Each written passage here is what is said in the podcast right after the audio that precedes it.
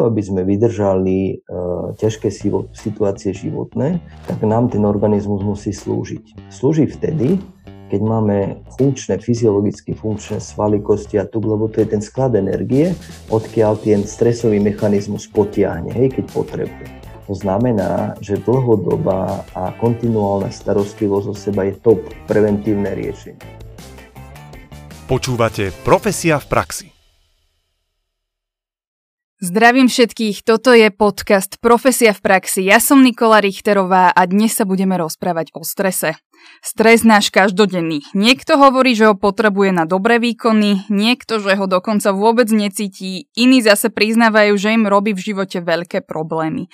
V dnešnej časti sa budeme venovať tomu, či je vysoká dávka stresu na pracovisku a v súkromí udržateľný životný štýl a aký má vplyv na našu produktivitu.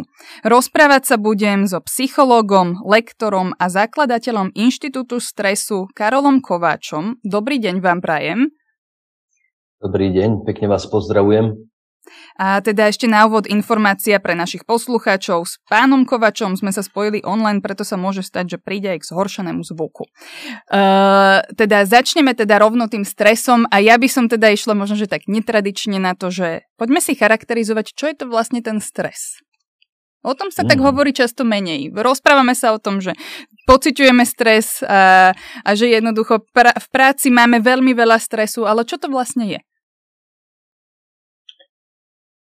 Stres je hlavne v médiách vykreslovaný ako niečo zlé, ako strašiak, ale v najprirodzenejšej podobe alebo podstate v živote človeka a zvierat má ochrannú funkciu. Ak je organizmus vystavený určitému šoku alebo určitej hrozbe, tak vtedy sa aktivujú stresové hormóny, ktoré nám napomáhajú primárne zvládnuť tú situáciu čo najlepšie. To znamená, zostria sa zmysly, svaly sa aktivujú, viac cukru, viac kyslíka sa doprevádza do svalov a, a orgánov, ktoré sú potrebné na riešenie situácií. A výsledkom má byť, že vlastne mali by sme vyriešiť efektívne situáciu a navrátiť sa späť do rovnováhy. Vy ste spomínali presne to, že často sa rozpráva o strese negatívne. Čiže vy vnímate, že stres môže byť aj pozitívny, môže nám v niečom aj pomáhať v živote. Ona, on nie, že môže, on nám určite aj pomáha. Vezmeme si malé dieťa napríklad. A nikdy by sme sa bez stresu nenaučili chodiť. Hej? To, že padáme, to, že sa potrebujeme stabilizovať, že sa na to potrebujeme sústrediť, tak to je to, čo vo vývojom ontogenetickom hľadisku nám napomáha. Takisto rôzne posuny v živote bez stresu by, sme, by jednoducho neboli možné. Takisto by sme nedokázali vyhodnocovať akékoľvek riziko a ohrozenie v našom živote. To znamená, že skutočne je to obrovský priateľ, pokiaľ sa ho naučíme používať. Hej? Uh-huh. A to tiež má určité ako keby e, možno zákonitosti, aby nám slúžil a nie aby, aby nám hatil v tom našom živote. No, vy ste sa pýtali na pozitívny stres, tak on je, on je možný len vtedy, keď sme dostatočne oddychnutí, zregenerovaní a pokiaľ trvá určité časové obdobie. Máme tu ľudí, ktorí tvrdia, že v podstate vo svojej práci zažívajú veľmi veľa stresu, ale ako keby už ani nevedia pracovať bez neho. Že jednoducho máme tu napríklad aj študentov, ktorí rozprávajú o tom, že vlastne vedia napísať koncoročné práce až vtedy, keď všetko horí. Takýto štýl vlastne niektorí preferujú aj na svojom pracovisku. Je toto podľa vás udržateľné? Je to, tak dobrý, dobrý príklad ste dali študentov, áno. Mám skúškové nejaké obdobie, a ono sa to dá urobiť, že nejakú epizódu sa dokážeme vyburcovať k výkonom. No a vtedy sa vlastne v organizme spúšťajú dokonca hormóny šťastia, ktoré nám napomáhajú zvládnuť tú situáciu. Ale ten vzorec je v podstate je veľmi jednoduchý. Moje dispozície, ktoré mám hlavne energetické, zručnosti, skúsenosti, musia sa rovnať výzvam prostredia. To znamená, tam musí byť rovná sa. Ako náhle to trvá príliš dlho, alebo je to príliš veľa, tak človek sa postupne vyčerpáva z energie a tým pádom ide do deficitu a tam sa už potom bavíme, že to má deštruktívny charakter pre naše telo a pre náš organizmus. Teraz, ako to, ako to vlastne vy na základe svojich skúseností e, vidíte, že akí sme my Slováci? Vieme si nejako odsledovať, kedy už je veľmi veľa toho stresu, alebo naopak to vidíte ako problematické? Ďakujem za otázku. Toto je dobrá otázka, ktorú v podstate riešime od nášho vzniku od roku dvetisícpätnásť. Totižto každým jedným rokom sme až do roku dvetisícdevätnásť, pokiaľ neprišli pandemické obdobia, tak sme meriavali každý rok zhruba dvetisíc ľudí a navštívili sme každý jeden rok dvadsaťštyri slovenských miest. Naprieč Slovenskom zbierali sme dáta na konferenciách vo firemnom prostredí a v podstate my máme také zariadenia na meranie autonómneho nervového systému, ktorý priamo spravuje celý ten stres management. To znamená, že on má dva podsystémy, sympatikus a parasympatikus. A sympatikus, keď ideme do stresu, sa, do stresu sa aktivuje, a mozog, to znamená nejaký signál, mozog vyšle nejaké ohrozenie, že čelíme mu a vlastne dá impuls cez rôzne žľazy, sa potom spustia procesy následne a aktivujú sa hormóny napríklad ako adrenalín, noradrenalín a kortizol. A druhý ten systém je parasympatikus a ten by nás mal navracať práve z toho stresovej situácii späť do rovnováhy a zároveň je zodpovedný za regeneratívne aktivity v organizme. A ešte je tam jedna také, také pravidlo alebo podmienka, že v podstate ten sympatický, ten stresový by sa mal nabudzovať prirodzene ráno s východom slnka, lebo my sme cirkadiálni, a večer práve s západom slnka a príchodom tmy by sa mal zase aktivovať ten regeneratívny, ten oddychový. Ak to takto máme, tak človek dosť dobre dokáže zvládať tie svoje dni. No a my sme vlastne práve tento systém merali tých skoro päť rokov a na takmer desaťtisíc ľudí sme zistili. Každý rok sa nám to proste opakovalo, že zhruba sedem z desiatich Slovákov má zvýšené stresové limity, keď sme to porovnali s normami. A zároveň zhruba jedna tretina Slovákov má nižšiu stresovú odolnosť. Moderne sa to volá reziliencia. No vlastne takto nastavení nejako sme išli do pandémie. Čiže... Čo už nie je veľmi dobrý východzí bod, keď mám pravdu povedať, lebo vlastne sami to asi dobre poznáme všetci na sebe, že keď sme vyčerpaní, tak akúkoľvek zmenu horšie zvládame a v poslednom roku sme sa museli adaptovať na extrémne množstvo zmien. To znamená, tí vyčerpaní to malo oveľa zložitejšie. No a vlastne v októbri, novembri v roku dvetisícdvadsať sme zase skúsili, ako sú ľudia na tom s vyhorením, so syndromom vyhorenia. No a tam nám vlastne vyšli tiež veľmi extrémne hodnoty. Tento dotazník nám za dva mesiace vyplnilo takmer desaťtisíc ľudí. A v takom výsledku možno konštatovať, že takmer viac ako šesťdesiat percent má problém s významnými známkami vyhorenia alebo s výraznými známkami vyhorenia. To znamená, že tá realita aj pred pandémiou, aj po pandémii, alebo v čase pandémie je plus minus podobná.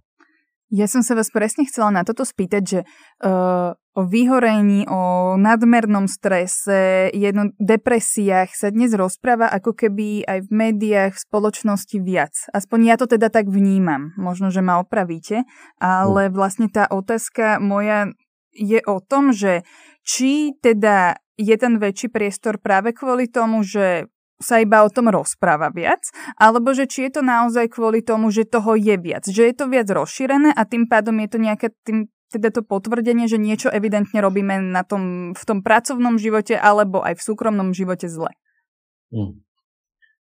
Tam, je, tam je možno, uh, ja mám takú hypotézu, pretože okrem toho, že robíme vo firmách, tak máme aj individuálnu prax.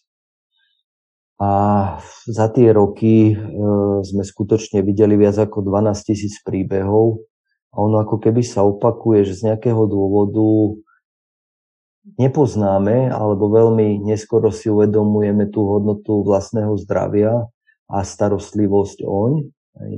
A prečo sa tak veľ, veľa teraz rozprávam, tak e, duševné zdravie e, veľmi utrpelo v priebehu, v priebehu pandemického roku. A veľmi veľa ľudí, aj stabilizovaných, sa začalo mať horšie. My sme to videli, sme si dali vytiahnuť štatistiky predpisu liekov na práve na, na depresie, úzkosti a spánok a tam je, tam je medziročný nárast pätnásť až dvadsať percent, čo je ako keby extrémne číslo. No a zároveň, zároveň tam vnímam, že syndrom vyhorenia od roku dvetisícdvadsať je, je už s diagnózou, to znamená, že nehovorím, že ho bolo menej doteraz, ale tým, že nebol diagnózou, tak ľudia sa dali vypisovať na rôzne iné ochorenia. Najčastejšie problémy s chrbticou, pretože tam je nárok na niekoľko týždňovú pé enku. Čiže nemáte pocit, že by napríklad predošlé generácie, vaši rodičia napríklad, že mali menej stresu, ako, ako, možno, že, ako možno, že práve tie mladšie generácie? Um, Ja, ja možno, možno sme iným typom stresom čelili, alebo oni čelili ako my, to by som nevedel, ani si neodvážim porovnávať, že kto mal viacej a menej, ale tie výzvy možno, možno úplne z iných zdrojov vyplývali v predošlých generáciách ako teraz, pretože um, hlavne keď sme robili to vyhorenie, tie, tie naše analýzy, tak sme zistili, že druhou najvyhorenejšou skupinou je práve skupina mladých ľudí, ktorí idú do pracovného života napríklad. A keď sme si to nejak tak v hlave trošku porovnávali, že čo tam všetky môžeme sa stretávať, tak to sú hlavne prvé skúsenosti s prácou, to znamená adaptácia na, sa na pracovný proces, zároveň tam môže byť hypotekárne zaťaženie, čo v dnešnej dobe už vôbec nie je niečo, čo by bolo ľahké. A hlavne na, je to na veľmi dlhé obdobie a s týmto sa tiež človek musí vysporiadať, kým, kým, kým si na to zvykne, vyslovene zvykne, lebo tam iné rieš, riešenie nie je. Potom častokrát sa zakrývame my Slováci inou perinou, na akú máme, to znamená, že uvádzame sa do roz, rôznych finančných stresov. Sme jeden zo, z najviac zaťažených národov, čo sa týka zadlženosti v Európe. A ešte mám taký pocit, že v čom zase mali výhodu tie naše predošlé generácie, že nemali toľko možností. Nemusel, ja neviem, už, už len tým, že máme sociálne siete, tak si vezmite, ste mladá dáma, vybrať si, kto je vhodný, nie je vhodný, s tým si popíšem, tam si popíšem, hej, že prvý nejaký problém, ktorý prichádza, idem do obchodu, nemamina stále opisuje, že keď boli kachličky a dostali echo, tak sadli do auta, išli a cestou zisťovali rozmer a farbu, hej. A nie, teraz idete do, do akýchkoľvek, ja neviem, kúpeľňového štúdia, máte tisíc možností, čo si môžete vybrať. Ja človek je z toho paralizovaný častokrát. A to je zase stres, vedieť sa rozhodnúť. Poďme teraz a... možno, pardon, ešte keď ste chceli niečo povedať, Uh, ale chcela som teda, že poďme teraz sa pozrieť možno, že na takú tú východiskovú situáciu, čo je dobré robiť, keď ten človek jednoducho ten stres cíti. Uh, veľmi veľa ľudí sa teda aj v poslednej dobe, aj práve v tej pandemickej dobe dalo na športovanie, meditáciu. Je toto presne to, čo vy vnímate, že je dobré a mali by sa k tomu viacerí teda prikloniť? No, toto je veľmi záľudná otázka z mojej praxe, pretože a ja čím ďalej, tým viac, čím viac robím s ľuďmi, tak mám taký názor, že neexistujú dobré a zlé veci, ale vždy je dobré vychádzať z toho, aby ten človek si uvedomil, kde sa nachádza. Hej? Aj vám vysvetlím, ako to vnímam. A keď sa bavíme o strese, že to je vlastne nehospodárne mrhanie energiou, hlavne z dlhodobého hľadiska, tak vyčerpaný organizmus už má problém ustáť aj bežný deň. Hej? Od rána do večera mať tú energiu. A ľudia to môžu poznať na tom, že ja neviem, mám doslova až také okná, od ôsmej do jedenástej fungujem, potom príde útlm, že neviem v podstate nič robiť a zase okolo druhej, tretej sa preberem. Alebo pondelok, útorok, streda sa mi darí, ale štvrtok, piatok už kamuflujem, lebo cítim, že nemám síl. A napríklad toto nám vyšlo v tom našom výskume, že sedemdesiatdeväť percent ľudí na Slovensku sa cíti vyčerpaných až extrémne vypra- vyčerpaných po pracovnom dni. Hej, to znamená, toto je šialené.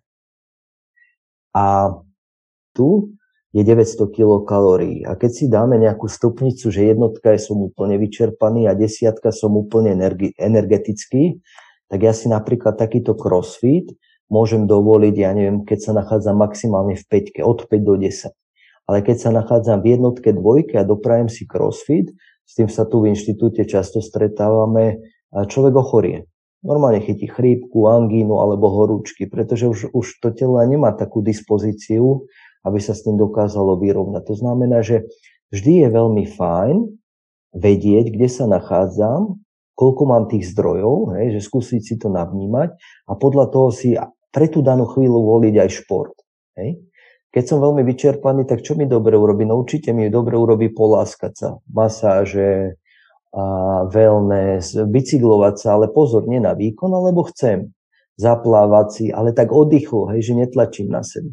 A to neznamená, že sa z toho nedostanem. Postupne, keď sa budem zase starať o seba, tak, tak ja sa dostanem vyššie a príde časom aj crossfit, len my niekedy sme takí, že ideme buď do stavu vyčerpania, ale všimneme si ho, keď už sme veľmi vyčerpaní a potom chceme zase veľmi veľa pre seba urobiť, to znamená, dáme si nejaký druhý extrém, lebo sa potrebujem rýchlo z toho dostať. No a keď to dlho trvá, tak tam sa rýchlo už nedá z toho dostať.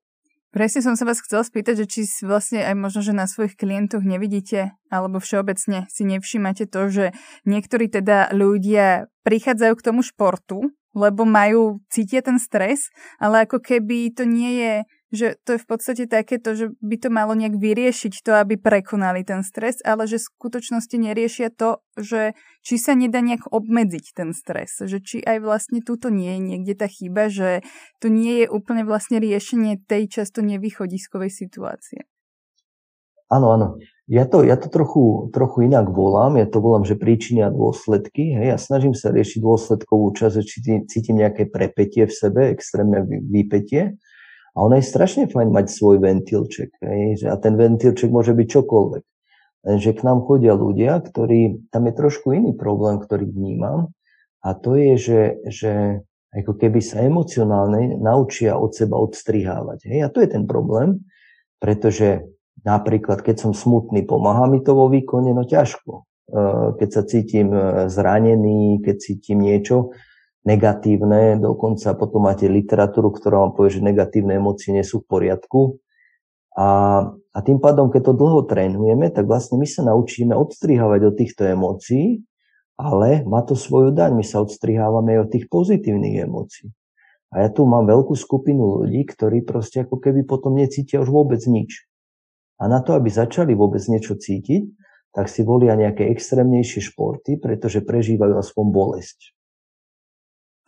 Keď pozrieme teraz na tých ľudí na pracovisku, že aby, aby ste možno že dali nejaký tip, že ako by to vlastne malo vyzerať. Dajme si príklad človeka, ktorý naozaj mal e, náročný deň. Od, dajme tomu, že vstával, že od šiestej pracoval a tú prácu dokončil až o ôsmej večer, o deviatej večer. Uh, predpokladám, že mi poviete, že je neudržateľné takto fungovať deň čo deň, že a keď teda už človek sa nevie vyhnúť takýmto dňom, že možno, že funguje takto jeden, dva dní, tri dní, ako by potom mal možno, že naplánovať tie zvyšné dva dní v tom týždni? Mal by si tým pádom naordinovať nejaký ľahký, ľahký pracovný deň, alebo teda, že mal by si možno, že aj odpust, od, odpustiť to, že ten výkon bude jednoducho nižší, alebo ako by ste mu možno, čo by ste mu odporúčili spraviť? No, presne, vždy, vždy ako keby, predstavte si, že máme pre deň len sto percent energie. Hej. A ono, ja tu mám veľa klientov a ja som bol koniec koncov taký, však ja som si prešiel tiež vyhorením, že častokrát chceme ísť na sto päťdesiat percent, ale my, my sme vlastne ľudia, máme nejaké biologické limity a tým pádom to sa dá ísť nejaký čas a potom sme extrémne vyčerpaní a nerobíme nič. Hej. A vlastne keď si vezmeme, ideme z extrému do extrému, čo, má, čo je masakér pre organizmus, hej, lebo tam ideme buď na dvesto percent alebo nič. A napríklad poviem vám to na spánku, že človek, ktorý málo spí a cez víkend sa snaží dospať, že si dá desať dvanásť hodín, tak môže zažívať normálne jetlag, ako keby, sa, ako keby zmenil pásmo. Hej, takže náš organizmus v prirodzenej podobe, on má rád rituály, on má rád pravidelnosť, on má rád pravidelný výkon. Hej. Takže také moje odporúčanie možno je veľmi dobré si nastaviť, ak sa dá, ten životný štýl. Takže v podstate, ja neviem, každý deň idem na deväťdesiat percent a keď si zrátam tých sedem dní, tak vlastne urobím aj tak vyšší výkon, podám vyšší výkon, ako keď idem tri dní na sto percent alebo na dvesto percent a potom vypnem. A čo by som odporúčil? Ja by som odporúčil, že to je taká tiež rovnica z nášho pohľadu, čím máme ťažšie obdobia, tým sa musíme o seba viacej starať. Hej? Ale my ľudia to robíme tak, že čím máme ťažšie obdobia, tým, na, tým viac na seba kašľame. A tá rovina je potom veľmi rýchla. My sme sa už rozprávali vlastne ešte pred týmto nahrávaním a vy ste veľmi pekne teda vysvetlili to, že ľudia niekedy si ani neuvedomujú, že keď sa rozpráva o strese, tak človek si predstaví stres práve v tej práci a ako keby už na tú druhú koľaj ide ten stres, ktorý zažívajú v súkromnom živote a ten stres môže byť tiež z, z všelijakých vecí, niekto sa môže pohádať s priateľom, s manželkou, jednoducho, že jednoducho ovplyvňuje nás to.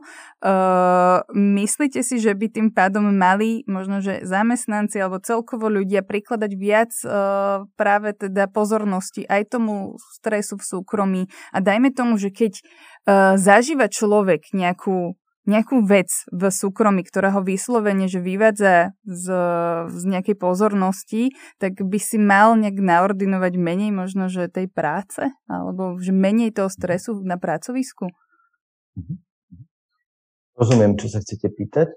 No, z toho prieskumu alebo, alebo štúdie, ktorú sme robili koncom roku, vyplynulo napríklad, že sedemdesiatštyri percent z tých našich desaťtisíc ľudí sa nejakým spôsobom potýka aj so, vo, s vyhorením v osobnej rovine života. A to je presne to, čo sa bavíme.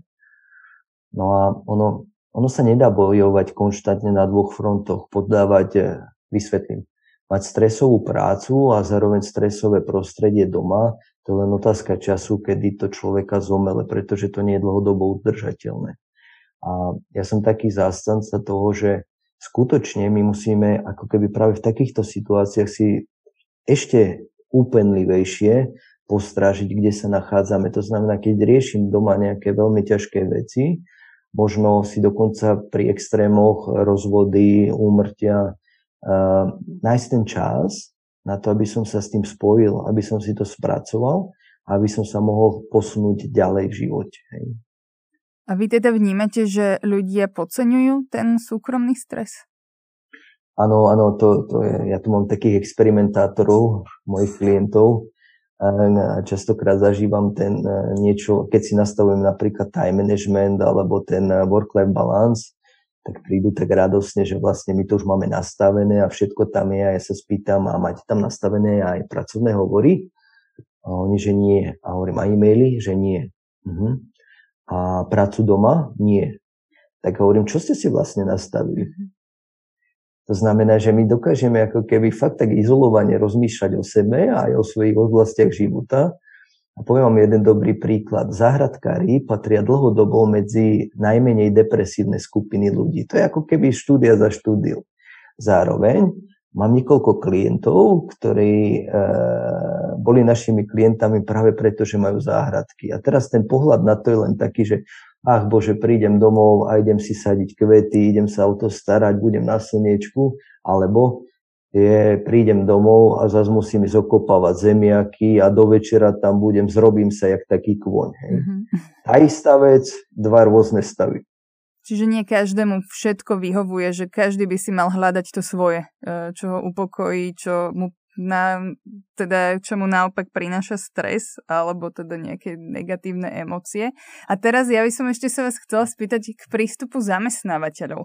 Presne práve k tomuto, v tejto súvislosti s tým súkromným stresom, že keď máme zamestnancov, ktorí reálne, že vieme o nich, že prežívajú nejaké ťažké životné obdobie, ktoré môže teda súvisieť aj s úmrtím, aj s rozvodom, s rozchodom, jednoducho tých príbehov môže byť, neviem ako veľa, naozaj sa to nedá nejak generalizovať.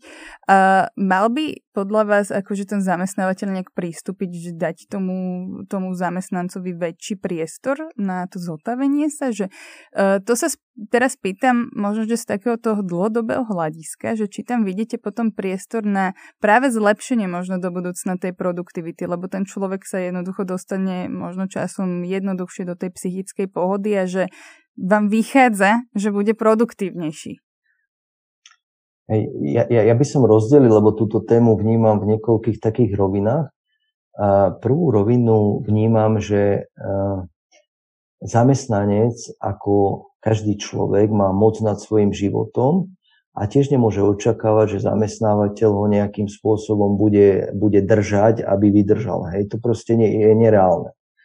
A to znamená, že v prvom rade u mňa a z toho, čo robíme a z čoho poznáme, je možno veľmi fajn vzdelávať sa nielen v tom, ako byť výkonný, ale vzdelávať sa aj v tom, aké sú moje možnosti a limity a, a snažiť sa ako keby dennodenne nastavovať ten život práve to ako políčko, keď si vykolíkujete a vy viete presne, kde sa môžete hýbať. Takže to je to protektívne, to sebazáchovné a zároveň zdraviu veľmi prospešné, keď to takto máme.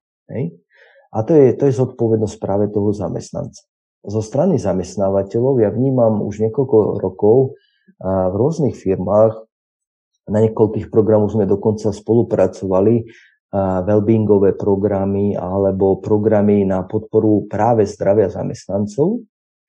A to znamená, že už aj angažovanosť firiem je obrovská. A ja tam mám veľmi jednoduchý argument za tým, že prečo tomu tak je. V Amerike sa dokonca meria, koľko strácajú zamestnávateľia v dôsledku straty produktivity zamestnancov ročne a vyčíslia to. Je to zhruba tristo miliárd dolárov ročne. To znamená, mňa veľmi to teší, že zamestnanec začína byť hodnota dlhodobá pre firmu a jeho výkonnosť je niečo, čo aj zamestnávateľ vníma ako hodnotné, keď sa o ňo stará. To znamená, toto je skvelé. No a v tomto prípade aj zamestnávateľ môže urobiť veľa, môže učiť zamestnancov, edukovať o tom presne, čo sa deje v tom organizme, môže edukovať o tom, ale aj príkladom byť, keď ideme do leadershipu, tak prečo by sme mali očakávať niečo od ľudí podo mnou, čo nerobím sám. Hej? To znamená, môže práve svojim životom veľmi, veľmi výrazne ovplyvňovať to, ako sa môžu mať ľudia pod ním, alebo čo aj praktizujú a nepraktizujú. A potom, čo ste sa pýtali, že či, že či dať ako keby voľno, to ja si, ja myslím, že na nejakej individuálnej dohode, ale závisí asi od veľkosti podniku. Tak by som tiež povedal, že sú veci, ktoré sú aplikovateľné v rodinných firmách alebo menších a, a v obrovských korporátnych, ale možno je tam zase na strane zamestnávateľa veľmi uh, taká, taká priama alebo veľká zodpovednosť, ako nastaviť zamestnancovi presne pracovnú dobu, keď sme na online-och, tak sa rozmohla komunikácia mimo pracovných hodín. Hej? Však večer pošleme si mailík, zatelefonujeme si po ôsmej, o deviatej a ľudia celosvetovo dokonca robia viac ako predtým. Čus, dobre. E, teraz ešte poďme teda k tej pandémii, e, ktorú sme už teda, teda rozoberali a e, práve ona teda spôsobila to, že zamestnávateľia začali tiež riešiť túto, túto tému a začali vlastne sa starať o duševné zdravie svojich ľudí. A teraz, keď sa pozriete na Slovensko a vidíme tu tie iniciatívy firiem, e, ste spokojní s tým, ako sa to vyvie, alebo by ste mysleli, že možno, že ešte máme naviac, že ten vývoj by mohol byť rýchlejší, alebo že niečo ešte trošku aj iné by sa dalo. Ako to vy takto vnímate? No ja to vnímam tak, že keď v roku dvetisícpätnásť sme sa začali zaoberať stresom, tak častokrát sme boli vysmiatí, že čím to vlastne ako keby chceme sa snažiť preraziť, lebo to sme boli v tom danom období ako nejaký startup. A medziročne to vzrastalo na význame a mňa to veľmi tešilo, že, že tomu tak je. No a potom som vnímal, ako keby, viete, sú, sú moderné témy, há er témy, ktoré v, oni sa rokmi menia. No a teraz je to duševné zdravie. A ja sa teším, že niektoré firmy skutočne k tomu pristupujú viac ako k há er téme, ktorou sa pochválime, že aj my to rozvíjame a že sú tam reálne služby, reálne produkty a reálne aktivity. Teraz ešte poďme takto osloviť našich poslucháčov na záver. Predstavme si, že teda ľudia sú v situácii, že naozaj cítia aj vďaka tej pandémii, alebo možno, že aj mimo nej, že jednoducho ten stres ich ovláda, ale ako keby sú trošku stratení, nevedia to, nevedia to momentálne až tak ovplyvniť, že čo, čo sú tie rady, čo majú robiť podľa vás konkrétne, s čím by ste vy začali? Hej, hej, hej. No, čím by som začal? Začal by som úplne tým, že, že Ja vám to poviem z takého schematického hľadiska. Na to, aby sme vydržali e, ťažké situácie životné, tak nám ten organizmus musí slúžiť. A slúži vtedy, keď máme e, funkčné, fyziologicky funkčné svaly, kosti a tuk, lebo to je ten sklad energie, odkiaľ ten stresový mechanizmus potiahne, hej, keď potrebuje. To znamená, že dlhodobá a kontinuálna starostlivosť o seba je top. To je ako keby top preventívne riešenie. Keď už cítim, že som nejak veľmi rozhádzaný, tak ja by som použil skvelú metódu, fantastickú, a to je spánok, pretože spánok nás robí emocionálne a psychicky stabilnými. To znamená, že čokoľvek, čo riešim, tak dokážem sa s väčším kľudom na to pozerať. Hej. Ale problém je, že deväťdesiat percent ľudí, ktorí k nám chodí, nespí. Hej. A to je zároveň, zároveň taký dobrý indikátor, že niečo už so mnou neza, nie, nie je v poriadku. Vidíme to na spánku, to je fakt skvelý indikátor. Keď mám problém so zaspávaním v takom dl- dlhšom období časovom, tak už, už by som mal čekovať, že niečo sa deje, niečo, niečo nie je OK. Druhým indikátorom skvelým je, že začínam byť chodlavejší ako kedykoľvek predtým. Prichádzajú rôzne intolerancie, ktoré som nemal, hej, alebo proste alergie. Môžu to byť rôzne exémy, to znamená imunitný systém e, začína vykazovať výrazne nižšiu aktivitu. Tak a ako rieši ten stres akútne, to sa tiež dá, na to sú dobré dýchové cvičenia, alebo chvíľku sa zastavím, keď je napätá situácia, výborným riešením je opustiť tú situáciu. Napríklad máme, mám nejaký napätý vzťah, alebo niečo riešime v robote a teraz sú dve možnosti, čo urobím. No tak e, ja emócia, môj kolega emócia, čo rozumného vymyslíme? No nič, hej. Ale možno stojí za to výjsť vonku, prejsť sa okolo budovy a vrátiť sa späť a zrazu na to emóciou trošku vyhráva racio a už môžeme byť konštruktívnejší a niečo vymyslieť.